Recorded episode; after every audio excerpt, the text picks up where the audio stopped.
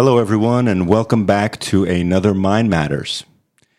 Today, we're going to be talking about a book by T.C. Lethbridge called The Power of the Pendulum. This is the book. It's a rather slim volume, 150 or so pages, maybe a little less. Uh, T.C. Lethbridge was a Cambridge um, kind of a archaeologist, uh, explorer, um, he served in uh, Cambridge's University Museum of Archaeology and Ethnology for a number of decades. Uh, so he was an academic. He one of his responsibilities was to keep charge of certain objects, um, but he was also something of a naturalist. He had a very intimate um, relationship to his environment and a pretty strong curiosity about nature. Uh, so later on in his life, he he kind of veered off into subjects uh, related to parapsychology and questions of the mind and and psychic ability, and wrote a number of books in addition to his more academic studies that explored those ideas. Um, I had heard of uh, using the pendulum as a way of uh, acquiring a kind of subconscious knowledge of of where things were, kind of like um, a psychic Geiger counter of sorts. I, I never really uh, gave it much thought or or gave too much credence to the idea. I guess because um, I hadn't read too much on it. Um, but this book, The Power of the Pendulum, really makes the case for the possibility of there being something to it. And um, what really kind of grabbed me uh, right off was the nature of his writing and the introduction to the book, The Power of the Pendulum, by Colin Wilson. Um, Colin Wilson was a prolific uh, British author. Uh, he had written The Outsider, uh, The Occult, and a number of um, other nonfiction and fiction novels that were uh, well regarded. Yeah, like the Mind Parasites was one of his no- novels. I was just believe. getting Yeah. to that, Harrison. I would not have left out the Mind Parasites. Uh, and yeah, Harrison just brought up the, this other novel that um, that is a, a, a little favorite of mine uh, called The Mind Parasites, where uh, Wilson posits the idea that um, there's, uh, well, it's really a, a story. He doesn't present it as, as a nonfiction study. But the idea is that, um, that the, the world has become kind of attacked by this parasitic, non physical mind virus uh, that um, that affects the thinking of, of the world and creates all of this kind of global uh, destruction and, and catastrophe by design. So anyway, Wilson uh, was filled with all kinds of uh, interesting ideas that he seemed to pull out of the infor- information field, and um, and he writes a glowing introduction to the power of the pendulum um, because uh, Wilson was also very much interested in in uh, the kind of nuts and bolts workings of um, parapsychology and mysticism, and uh, and the people who were proponents of ideas that might otherwise be considered fringe, uh, but that were so powerful that they made it into uh, some mainstream awareness. So, um, uh, like I said, he writes this glowing in- introduction to uh, Power of the Pendulum uh, that kind of hooked me in right away. And like one of the ideas that um, that drew me in as well as we started, as I started to read this book, was how Lethbridge. Um, first of all, he's got a great sense of humor. Uh, he writes everything in a kind of a, a light manner. But um, the book was written around 1970, uh, published in 71. It was the last of all of his books. It was edited by his wife and, uh, and their cousins. And um, it was, uh, it was, I think, his, um, his kind of uh, um, encapsulation of a lot of the ideas that he felt were the most pertinent to his uh, career as a as a kind of a, a student of psychic ability. and um, and parapsychology. And uh, what's fascinating to me, one of the things, is that, um, and we'll get into the whole idea of what the pendulum is and, and how we connect to uh, certain natural laws and, and things that exist in, in our environment via this psychic use of the pendulum. But what was really fascinating was the number of times, uh, and really early on too, that he that he uh, goes on the attack on neo-Darwinism and and the kind of uh, classic ideas of evolution that we were all brought up with. And I was thinking, you know, by that time, yes, you had some studies in science that, that pointed to the the idea that neo Darwinism is BS. Um, but he was able to, uh, almost 50 years ago and, and earlier, come out and say that neo Darwinism is bunk. And, um, and, and the reasons why. And so I feel like it's all of a piece. It's like, it's like you have to kind of understand in a way that materialism has, through neo Darwinism and through a lot of other ideas, limited our scope of thinking about what reality is and what our relationship to the environment is and and and that there is a kind of a life of the mind or a super super conscious separate from the subconscious he makes this distinction in the book that um, that we can tap into uh, via tools uh, like the pendulum uh, the dowsing rod and just sheer observation of of those uh, of those things.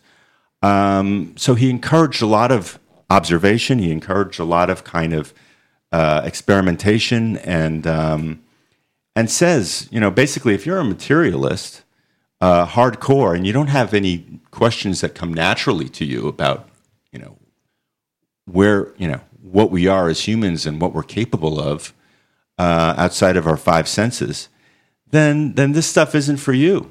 Right. He's he was really just the you get an idea of who he was in the in the introduction that Colin Wilson writes, and then also throughout the book and some other of his writings where he talks a little bit about his upbringing. Um, and he sounds just like an extremely adventurous, you know, free thinking, well rounded person who you know he spent his like in his younger years. He said that he got skill for observation from uh, being raised around a lot of hunters. And so when out, he was always having to pay attention to everything in his surroundings, everything that would signal, you know, a, a, wounded animal and which direction the animal had went, and how to track that animal. And then also, uh, he he had politicians in his family, and so they trained him to spot people's reactions to things that were being said without uh, them noticing that he was gathering information on how they were reacting to, you know, various you know hot topic issues or you know just just different things that came up in conversation. And then Colin Wilson says that you know he was kind of a loner. Uh, he you know he got married and he but you know he before he was married and you know his mentality was really kind of he was a very independent person. His two uh, loves of his life you know up until you know his research into the parapsychology and you know ghosts and ghouls um, were archaeology and the sea. So he wrote you know a book on you know coasts and coast men and different things about you know just the natural life of just people down to earth. And you know he. Uh, he was like you said he worked at uh, at Cambridge, uh, but he kind of had a love hate ambiguous relationship with them because you know clearly he was a man of uh, quite a bit of intellect, if if not just you know just through being independent, you know, just thinking and you know following things wherever they led, um, and not being you know biased in terms of what he would or would not consider. You know, he was a but then he, you know, he said that you know Cambridge was kind of uh, suffocating, and then it, you know, it, it, was, it was just not. It was like he loved it. You know, he loved Cambridge, and he loved the everything that had to do with it. But at the same time, he just also had that free spirit that finally, when he was able to leave, he was able to devote himself into the study of ghosts and ghouls and you know ancient religions, and just basically able to say all sorts of things that he never would have been able to say in in a you know a quote unquote respectable academic setting. And in this book, you really get an idea of, of what his world philosophy is. You know, he he really pares it down into what 116 pages or something. You get an idea of of how he views you know our point in time in history you know the major dilemma between materialistic random randomness you know the point of view that everything comes about randomly versus the idea that everything is created you know and, and how that was such a dilemma Right. you know, for mankind and you know and his attempt to grapple with that dilemma led to experiments in in this you know higher dimensional parapsychological area so that he could ascertain for himself using those methods that are taught and tried by you know materialistic whatever science but then applying that to so-called religious studies. And you know it's it's a little you know some of it is is a little bit out there. You know, I don't know. I mean, because I don't the some of his um, conclusions and that he he draws from you know this pendulum swinging.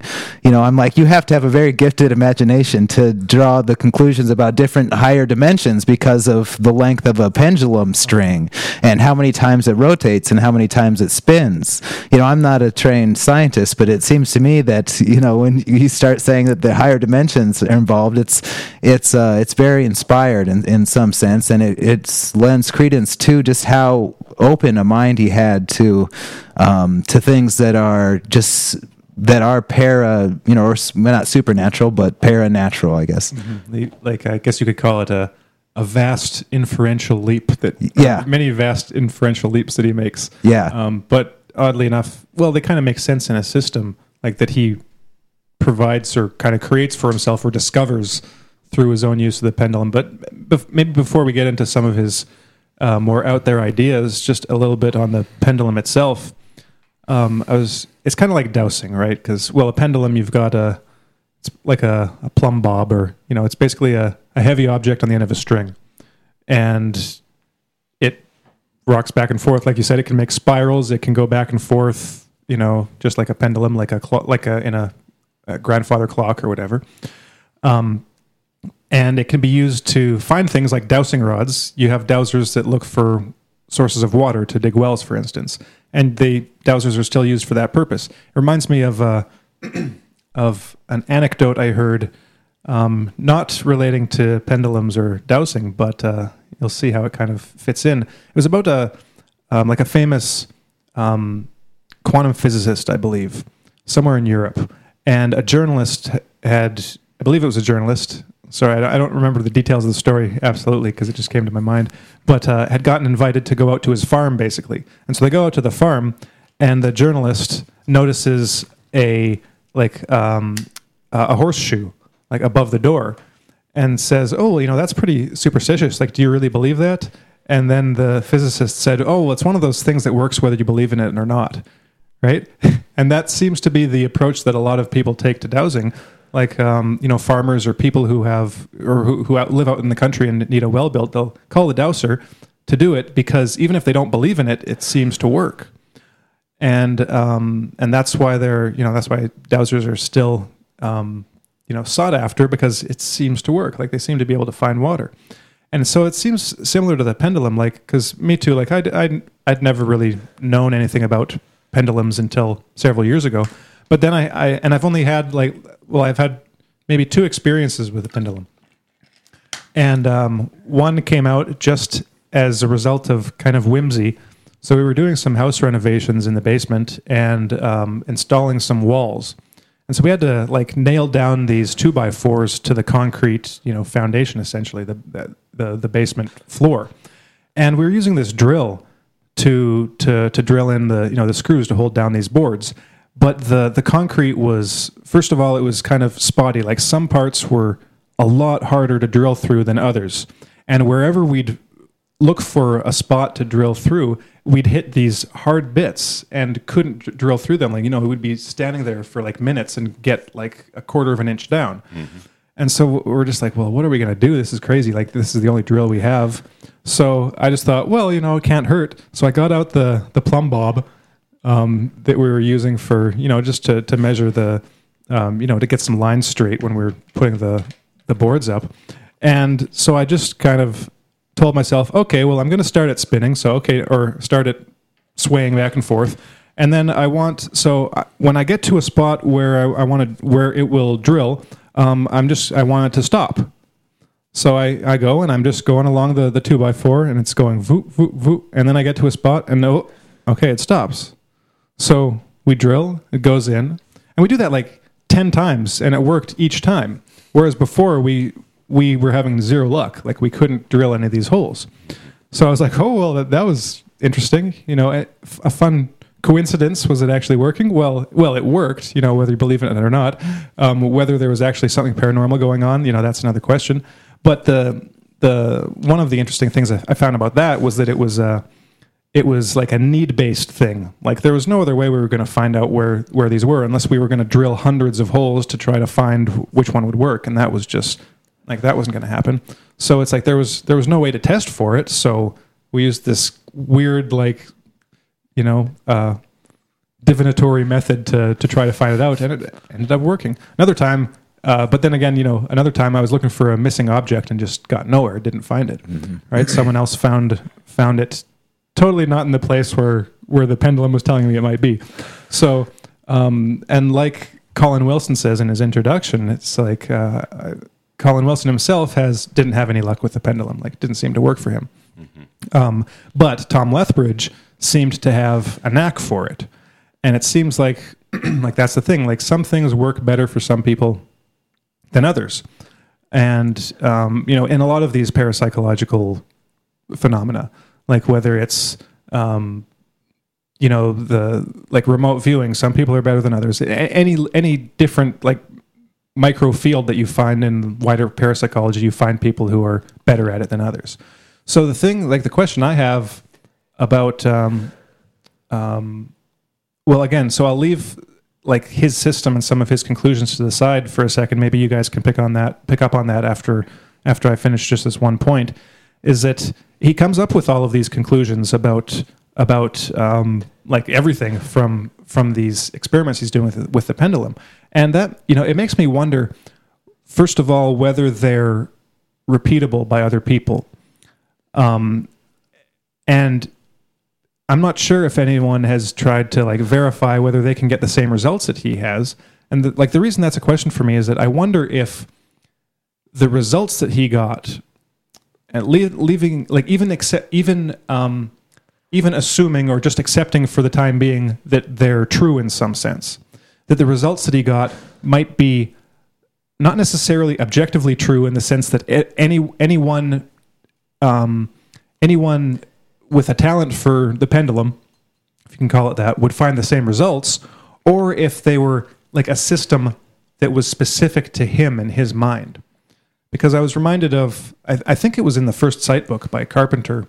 I can't remember for sure though, but where he was describing how some of the some of the psychics that he was um, like whose work he was quoting seemed to have very specific like routines and um, conditions under which things would work. So they, they each had kind of like their own style or personality of of the overall system in which their their phenomena would you know evoke come come about. So I'm wondering if this if the if this if the system of results that Lethbridge got were more of like like part of a, the structure of his own mind. It's like his that on some like superconscious level, like he might say, that that it like it really did all this categorization and and um and like systematization so that he was like discovering these things but that were put in uh like kind of like his own particular language So I- I would say there are a few different answers to that. Um, he he had conducted these experiments mostly on his own, but he also did them with his wife. He writes, and uh, there's one experiment that he engaged in with um, I think uh, a friend as well as his wife, where they were dowsing for uh, and maybe perhaps using the pendulum to determine certain um, elements of a very large stone. And um, there was they were doing this in coordination, and yes, they were using dowsing rods. and there was something in a in the response to like his his friends using the dowsing rod that was a reaction to Lethbridge's own detection of of this element. Uh, I think it is, and and this story might have been in in one of the other uh, readings. Uh, there's some comp- some good compilations of Lethbridge's work in other places, uh, so that might not be in this particular book, but um, so that's part of the answer. There there was at least among Lethbridge and his wife and and people and intimates that he that he shared this research with a consistency. Um, and there was certainly, he claims, a consistency within his own research yeah. that, that he claims again and again was repeatable. Um, and the idea, basically, just to just to uh, add a little bit to your description of how this works, is that uh, you basically have this this um, this line at the end of a, a stick that um, that is measured in a certain number of inches, uh, called a rate. So, like you know, the rate of silver as an element, if you were looking for it uh, buried underground, would be, I think, 22 inches, maybe something else. But the whirl or the um, the kind of um, uh, pendulum swinging in a certain way would occur a certain number of times. So you'd have the, the length and the whirl that would happen consistently with certain elements.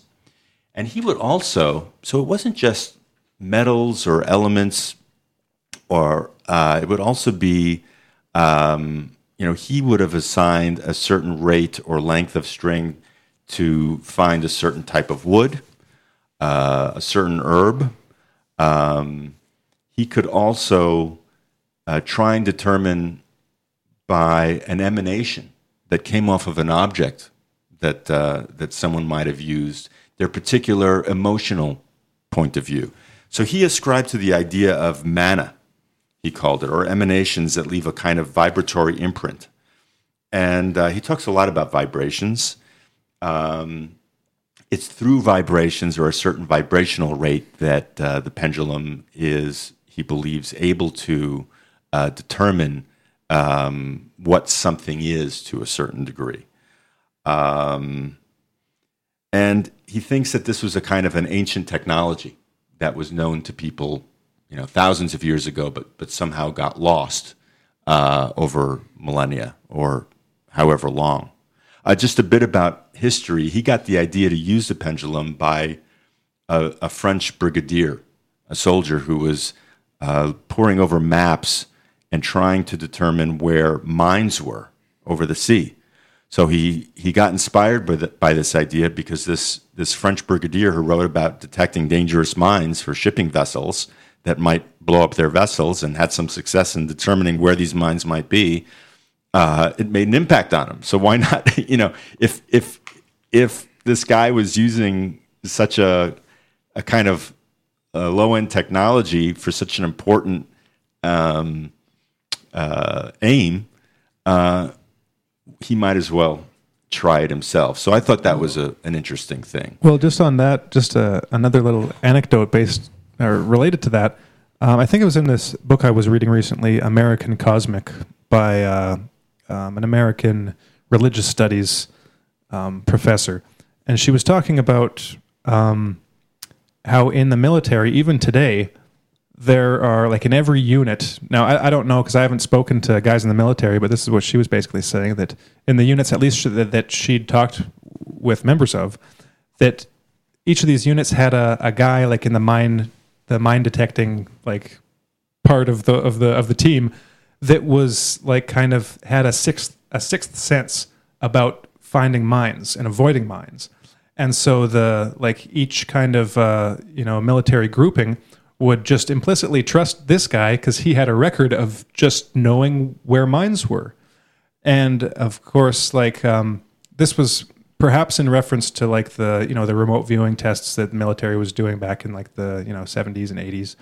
But um, but just even like aside from that actual like the actual official interest in parapsychology in the military, that it was purely a practical measure that um, when you're in an environment where it's life or death, it's like again, you don't care whether you believe in the stuff or not. You just use what works. And it seems like there are individuals who are just better at guessing where minds are. And so you naturally just say, okay, well, you're in charge now. You know, the guy's probably thinking, oh, geez. But there, there, are, there are individuals like that, right? And so it's like same thing in this, in the example that you just gave about the brigadier. It's like it, it, that's a that's a situation where you you you're you have a deficit in knowledge, mm-hmm. right? You don't know where these minds are, but it's a, a life and death situation. So you're going to try whatever you can to to to get the answer and it just so happens that some of these methods actually work you know whether you believe in them or not and uh, and so well that also that also relates back to the idea you know with you know me and my pendulum is that and this relates back to uh, like first sight and carpenter about there being like a there being a need for the information mm-hmm. like um, I, would guess I don't know if there have been any any studies like this in the you know in all the parapsychological research, but I'd guess based on reading Carpenter's work that you'll probably find better results when the information isn't immediately knowable by other means. It's like when it can only be verified kind of after the fact. It's like when you're doing a like when you're doing a test, you know, you just you know you put three items under cups and you move them around, and then you're kind of you know, using your pendulum to find which one is which. Well, subconsciously, like your your sub or superconscious is going to be saying, well, you know, we could tell you the answer, but all you have to do is pick up the cup to find out. It's like you don't need any kind of special skill in order to find it out. Mm-hmm. It's like if if there if there are three three sites located like you know in different countries and you have only a limited amount of money and you need to find certain things it's like in that case it's like it's not easy to check each one. You're or or to check you know it's not easy to like conduct a random search of like the entire like australian you know continent to find out where one particular object is. Well you're going to need something to help you find it. In that case the only thing you could do is is trust or you know or trust or experiment with some kind of you know alternative technique like you know like dowsing on a map or something. So i think th- i think there there might be a link there between like the the lack of information and the, well, the, the lack of ready like availability of the information and that kind of um, like affirming a subconscious recognition of that that okay we we have no way of actually uh, we have no way no easy way of finding this information or immediately verifying it. Therefore there's like an extra need to use the like the non-sensory means of finding that information and uh, like giving a signal as to where it is. And you could say that uh, Lethbridge's need for discerning all of this information, you know, using the pendulum was based on that dilemma, that fundamental dilemma. He saw that kind of crisis of, of faith in, you know, traditional religious structures, the traditional academic community, and you know traditional just you know modern society, and especially you know Darwinism. He throughout the book he he's peppered all of those little anecdotes of his you know issues with all of these things, and you get the impression that that's the driving force. That's the fundamental need that would kind of, that could stand as a barrier between just the average Joe replicating um, the kind of information that he has. That could be a possible barrier, but I think you know just to answer your question about whether or not it's you can replicate this data, it's like that. You know, that's just um, just a matter of just giving it a shot. You know, reading down like his methods and just do it, trying to replicate them the best that you can, and then you know understanding that you know the a lot of us probably don't have, you know, just intrinsic dowsing kind of, you know, psychic abilities, mm-hmm. but that as we've seen from, you know, our reading on First Sight, the shows that we've done on First Sight and parapsychology, that it's basically, it seems like it's a fairly universal phenomenon that, you know, even if we're not consciously able to access it, that under certain conditions, it's more readily accessible than others. And one of the big ones that you pointed out is, is needing the information that you're seeking and not being able to get it through through other means. And so that's where I think the real the drive and the quest that Lethbridge had is was really the um, was the driving force that really opened up you know this this entire world to him that like I like you said before, you know, it seemed very inspired because, like you said, there's many inferential leaps from the spinning of a of a pendulum to the uh, the knowledge of you know how many levels there are to reality, which we haven't gotten we haven't gotten to that point yet. But I think that just at the very foundation, I can see where he's where he's coming from because if you were able to replicate the the findings that you know every whenever you were looking for silver or you're thinking about anger or you're thinking about love or you're thinking about women or gold or any of these other things and you consistently get the same uh, mechanical response from the dowsing rod then you have to think that there is something objective out there somewhere right. some sort of a coordinate system that responds to that and that you are getting you're picking up on it through some sort of you know psychic electromagnetic type of energy and that it's coming down and it's interacting with physical reality. And you know and then once you start thinking about things that way then you know then it's like you've opened up a whole new world of of potential like you know ways of investigating the cosmic mind essentially. So we're going to have to set up a series of tests and, and, and, do another show to show our results. But because uh, i think we'd have to take into account at least a couple things one would be to conduct these tests with people. Well, first we might have a like a sample of people, right?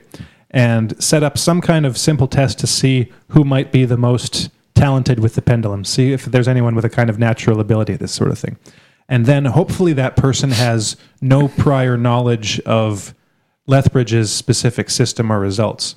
But with the only with the um, with the information and with the intent to show to show uh, to confirm whether there are these consistencies, right? So like whether you can get consistently um, a certain um, like length of string and and uh, you know number of circles for like silver compared to gold or something and then see if we can get that see if you can get consistent results that are repeatable over time and then only after that see if those numbers are the same as lethbridge, lethbridge's mm-hmm. numbers because at least hypothetically, I think it's it's possible to get consistent results, but that are different results.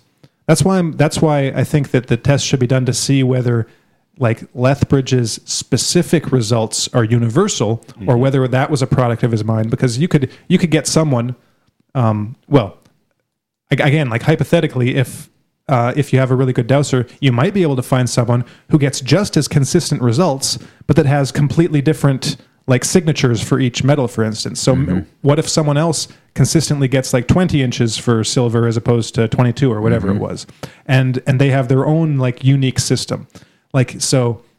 The question would be whether it's whether those numbers are inherent in the things in themselves, or if those numbers are a kind of code that are um, only signifying or like hinting at an objective quality of the of the thing in itself like just like any other language it's like is that the is 22 inches like the actual essence of the thing in itself? Or is it just um, like uh, a letter or a symbol for for that essence for that thing in itself? He he actually makes reference to us as as decoders. Mm-hmm. that um, you know th- this table that we have the cameras and our paperwork and our books and our water and our cigarettes on is is not exactly uh, as we would interpret it to be, uh, but that exists on another level of reality, and that we're decoding it based on a limited, um, uh, based you know, sensatorium of criteria. If that makes any sense. Right. He says that the brain is the sensor for Earth level reality. That's how he describes like the brain consciousness. Is the brain is a sensor. It's a, it's a sensor, and he's also careful to I think, in one place, make the distinction between the brain and the mind, mm-hmm. which which is what I really appreciate uh, about his work too. Um, yeah, let me just interrupt there. I'll give his definitions. Like right at the beginning, he gives his his terminology to, to distinguish these things. So he says he uses these words, so he defines them. Body, he just refers to means body, but by soul, he's referring to individual consciousness. And then by spirit, he's referring to mind, possibly much more extensive. Mm-hmm. And then when he's talking about brain, he says it's the sensor for earth level thinking. So those are the distinctions he makes there. Yeah. And getting back to that point you were making a little earlier, Harrison, where I mean, about this consistency, uh, this kind of across the board, um, you know, data points that we can look at as an objective uh, reality of, of, of how the pendulum re- reacts and responds to certain things. Um, by way of analogy, he says that uh, when he's gotten a, a, lot of letters from readers, he mentions, and uh, one of the things that he's read a lot about and has and has been written to uh, on the subject of were people having out of body experiences, people who have um, because they've been in a car accident or or or were sickly um, and might have been close to death, or even uh, just in bed um, asleep, and have and have for whatever reason their consciousness left their physicality.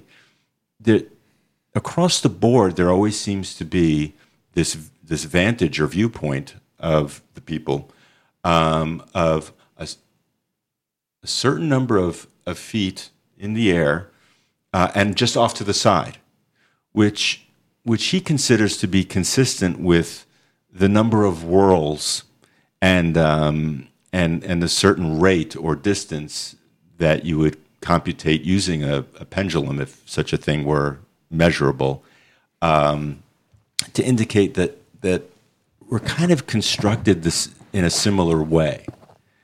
Uh, I don't know how clear that is, but he the way he describes it, it's quite clear. Corey's got a look on his face, folks.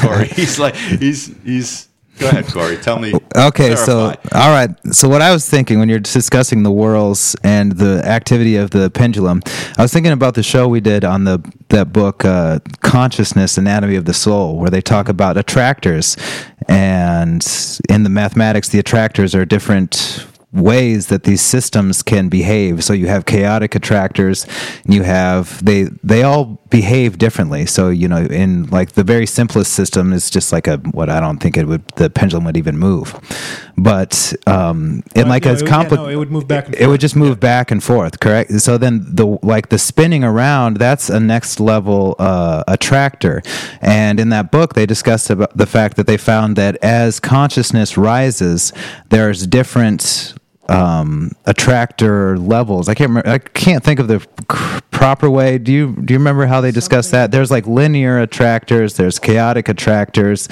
and you know, so like yeah, the solar they, system behaves in in one attractor type way, yeah, and and they've each got like a I can't remember the phrase, but like a dimensional number. a dimension, so, yeah. So you can calculate the number of dimensions needed in order to um, like mathematically represent that system. Mm-hmm. So like you know like a very simple like i think it's the point attractor is like one dimension and then you've got the like the i don't know simple attractor or something it's two dimensions and then then when they get up to three plus dimensions then uh, at some point the the more dimensions you have that's when it becomes chaotic it's like it uh, um and they and they're quantum like that like they jump from one to the other mm-hmm. it's like there's no um well uh, I'm I'll stop there because I, I I'd just be talking nonsense because I don't know math. Well, yeah, I don't I don't know math either, but I remember in the book they discussed the fact that, that they thought that consciousness kind of came out of a mathematical type dimension, right? And whatever is you know whatever causes the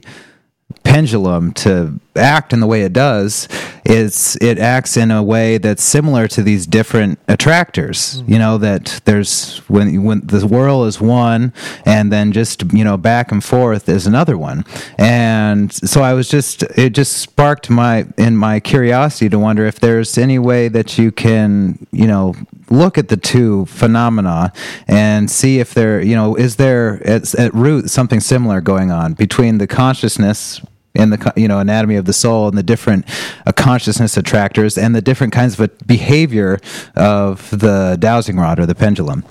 Well, the the one part that um, that's described in the book that seems to approach that idea, uh, you know, he again he talks about uh, the subconscious or the kind of lower uh, motivations of the human being uh, versus the uh, superconscious or higher um, higher dimensional part of the self that is said to exist. I mean, this is this is part of the conclusion that he's come to after so many years of, of thinking about and experimenting with, with the pendulum.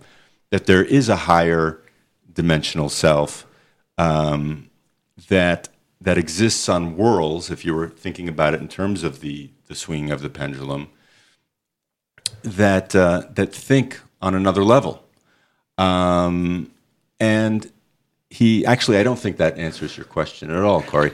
But No, it doesn't. It's not even close. But but I, I like where you're going with it. uh, so something else that he seems to incorporate um, in in his study is the idea that um, that there is memory and consciousness and uh, awareness that exists not only you know when we sleep or, or when we've left our bodies, um, it, but uh, after death.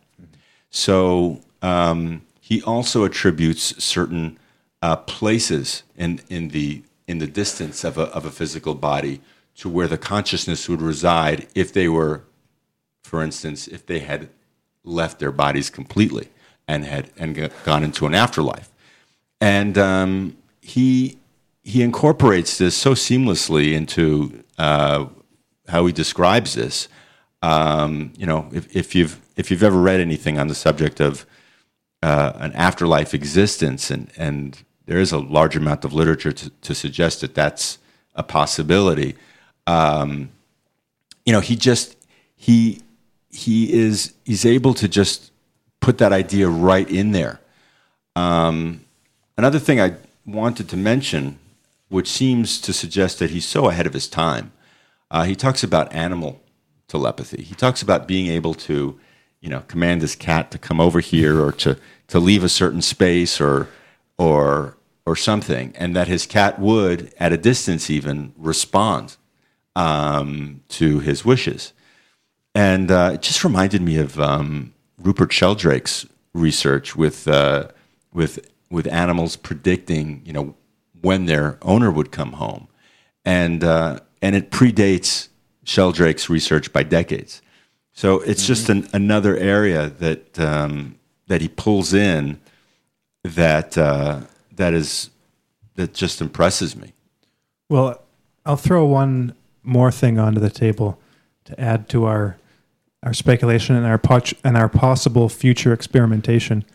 Um, so, in the introduction, Colin Wilson kind of summarizes a bit about the overall worldview that Lethbridge has kind of developed, or that he did develop over the years throughout his books. Because, like Colin Wilson says, like um, he didn't just come up with a whole ideas, a whole bunch of ideas in his first book, and then just rehash them and and like expand on them in the other books. That his his thought like changed and morphed and grew over time and developed over time. Um, so new ideas would come in, new interpretations would would come in till he got you know to, to this final book. But that one of the main like overarching points was that um, that events, past events, would impress something onto the objects themselves. So like um, uh, a stone or a bullet used in a war hundreds of years ago would still resonate with like the like the anger and like violence of that time now now today. So we could basically and there's a I mean there's a word for like psychics who do that kind of thing now. I can't remember what it is, but the, where they use objects to kind of sense things about like the owner or or um, kind of like a, a psychic um, you know canine unit you know tracking the scent essentially. It's like um, okay this object you know the owner of this object is you know missing and you know the, they, they were murdered and their body is fa- it should be here right? You know something like that for the kind of psychics that police might use. Again another example of not necessarily believing but uh, doing it because it because it works whether you believe it or not.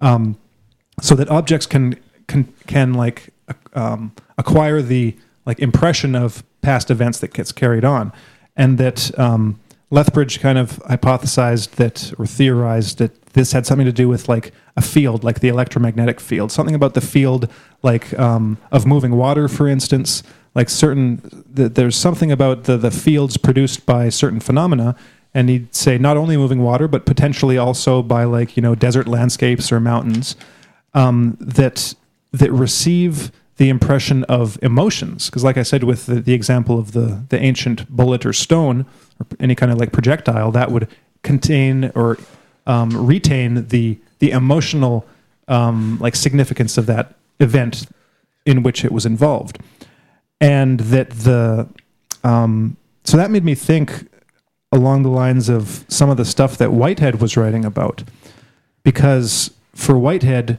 um, like Lethbridge, like in a in a different kind of field, like for for Whitehead, the everything comes down to vibration. Like the the, the basics of physicality, what we think of, of as physicality, come down to a vibration, like a va- the like the elect, like electromagnetism, like like a photon of light. It's like there's wave like properties to everything, and that is vibratory in nature. And he essentially equated um, vibration with feeling, with experience. So at the at the most basic level of reality, the the things that we see as vibrations are the objective appearance of the feeling of experience. So energy was like you could write a mathematical equation: energy equals feeling. So that um, um, because for Whitehead, every every objective thing, everything you could observe and see as an object, had its own subjectivity to it. So, um, like from the inside, there, there's an inside and an outside to everything. Like when we're looking around the world, we're seeing the outsides of everything's of everything, and then, but then from the perspective of that thing, there will be some some iota at least of experience, like from the most basic vibratory um, like phenomenon up to like a you know human consciousness and above. So th- those ideas just are kind of they they're reminding me of each other that um, that there's something about the the nature of vibration um, equating to like experience to like the, the the most basic form of consciousness, and with the like the pendulum vibrations, and and potential like, like using that to to divine something about higher realities, higher consciousness, um, but also that. Um, like if you think about the brain, like the, the brain, you've got all this electrical activity going on, and but there's nothing there's nothing like intrinsic about a lot of different kinds of like brain cells that distinguishes one from the other. It's not like you have like a a specific type of brain cell that that receives one type of signal and another specific type of brain cell that re- that that receives another signal. It's like you've got um, you know a whole bunch of the same kind of neurons that will get signals from various different parts of your body, but that will seem that seem to somehow facilitate or produce different sensations or different thoughts.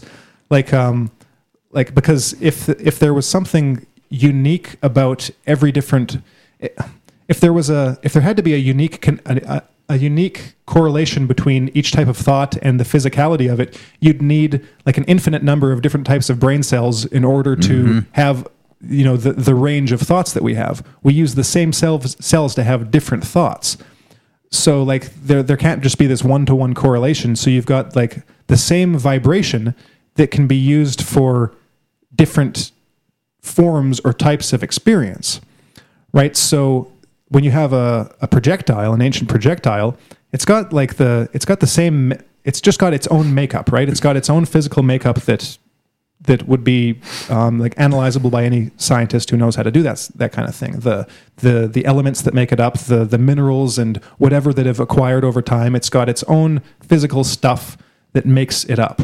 But if Lethbridge is right, and it can receive the impression of either like anger or potentially like love if it was part of like a, a, a, bracelet or a, or a necklace or something that was like given and received and worn with affection or like then what is it? Uh, then you can't like it's not like the physical, the actual physical makeup of that thing was was was um, like changed in in some way. It's not like it was. It's a difficult physical thing from it is from. It's not like it's a different physical thing with anger than it is with love. There's something the same about it. It's the same object. It's just that it's like uh, that vibration has just acquired a different um, symbol to it, a different a different form of information that's being held in the same medium essentially. The medium the medium seems to be able to hold a multitude of of different types of information even if it's just one medium that shares the same physical properties. Well or, i just wanted to interrupt Elan really quick. No i just wanted to uh, i just wanted to add that uh, when, he, when you're talking about uh, objects retaining like in a some sort of a energetic uh, sequence or in some sort of energetic signature over time. He talks about in the book. Lethbridge talks about. I'm not sure if it's in this book. I can't remember, but uh, of going to Stonehenge and of using the dowsing rod at Stonehenge and saying that it was, you know, that it was like it was spinning like just out of control, and that he had repeated this in, in other kind of energetically, you know, hot spots, and that there was something about it that had, you know, that led him to you know speculate that this knowledge was something that we had you know years or this that has been lost to mankind. And when you think about it when you're talking about these these things and this ability to to read it. If it's if it's true it does it does make you feel like you're in like Plato's cave I think when you're when you're reading it. You kind you feel like you're you're in the dark in in terms of seeing the all of this detail that's you know, like you said, this emotional signature in stones, and you know, it could be it could be in houses. As Lethbridge says, it's you know, like it can result in ghosts. Uh, you know, there there's a signature that can you know result in what he calls ghouls, where he would feel like like just this evil presence in, in an area, and then find out that you know it was due to uh, something horrible that had happened in the past, and that there's something in the area he thought he speculated had retained that. You know, water had retained that signature and you, you really get the impression that you're that you know for most of us you know if it if this was knowledge that you know our, humanity had millennia ago. At this point, we're we're just blind, you know, just blind, stumbling around, groping in the dark for things that um, that were just that are just so many magnitude higher and more, you know, fundamental and important to people. You know, all of these different things.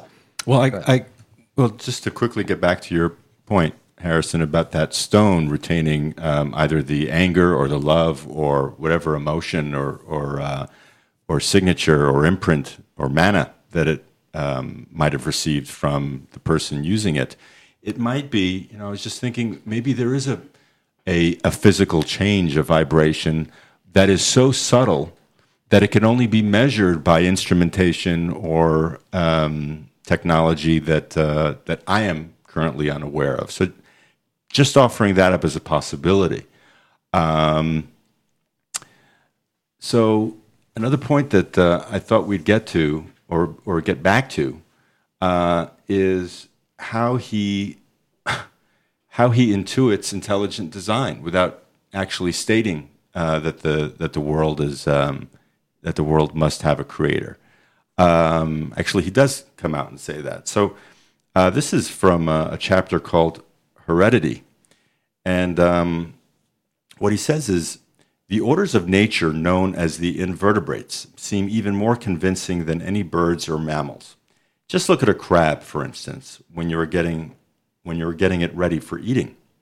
Can anybody really believe that all those complicated armored joints reached their present shapes by each successive ancestral crab type adding something more efficient to the general family of crabs?